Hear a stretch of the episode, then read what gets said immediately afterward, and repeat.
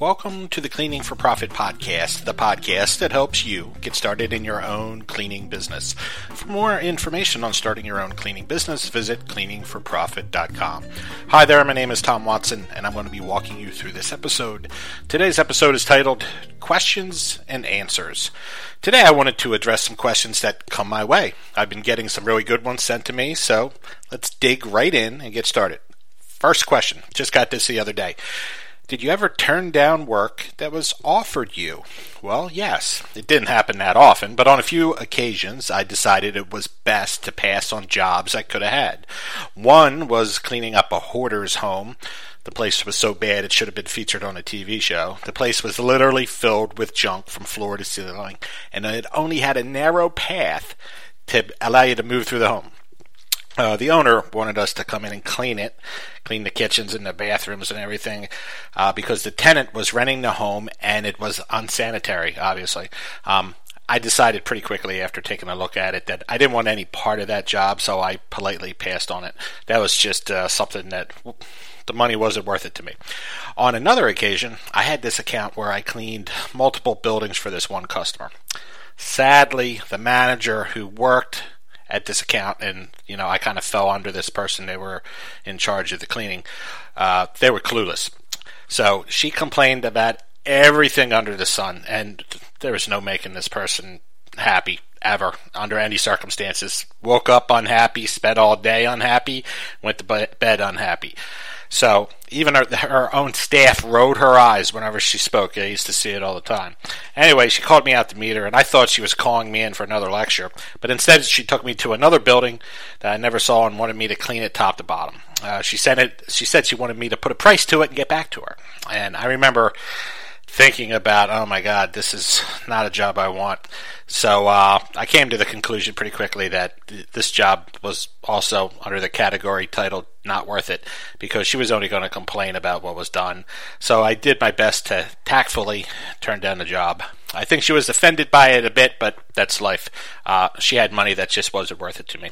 So, next question Did bad weather ever force you to cancel? And did the customer complain? Well, actually, weather was quite an issue for me a few times over the years. I lived in New Jersey, and uh, I never took canceling jobs lightly. I always wanted to be somebody that just showed up no matter what.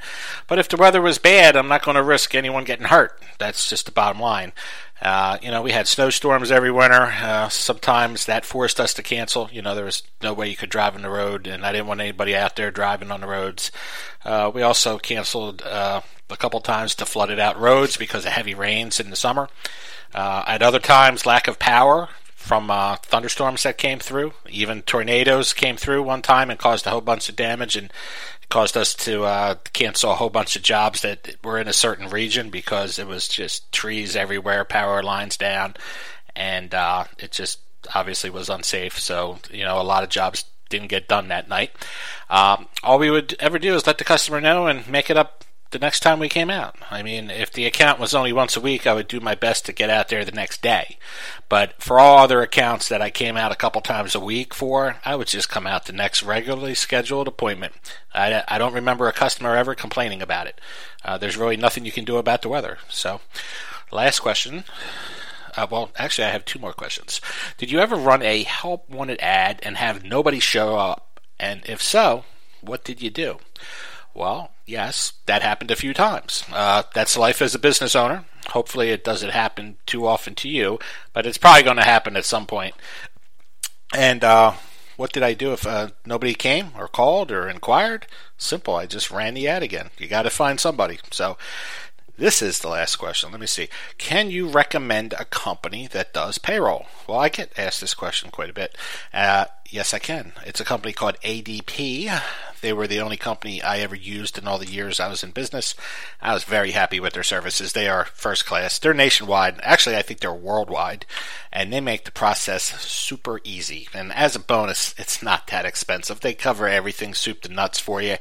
And uh, it's only a few bucks per payroll, so it's win-win. You can't you can't lose with that company. They're very good. ADP. Uh, anyway, this wraps up our episode. It was a short one, but I wanted to get some of those uh, Q and A's done.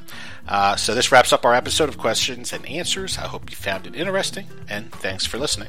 Be sure to check back next week for our next episode for more information on how to start your own cleaning business. I encourage you to visit my blog at cleaningforprofit.com. Just click on the blog section for my latest posts. Should you have any questions or comments about this episode, just visit the website and go to the Contact Me page. I look forward to hearing from those of you that touch base, and I'll talk to the rest of you next week. Thanks again for tuning in.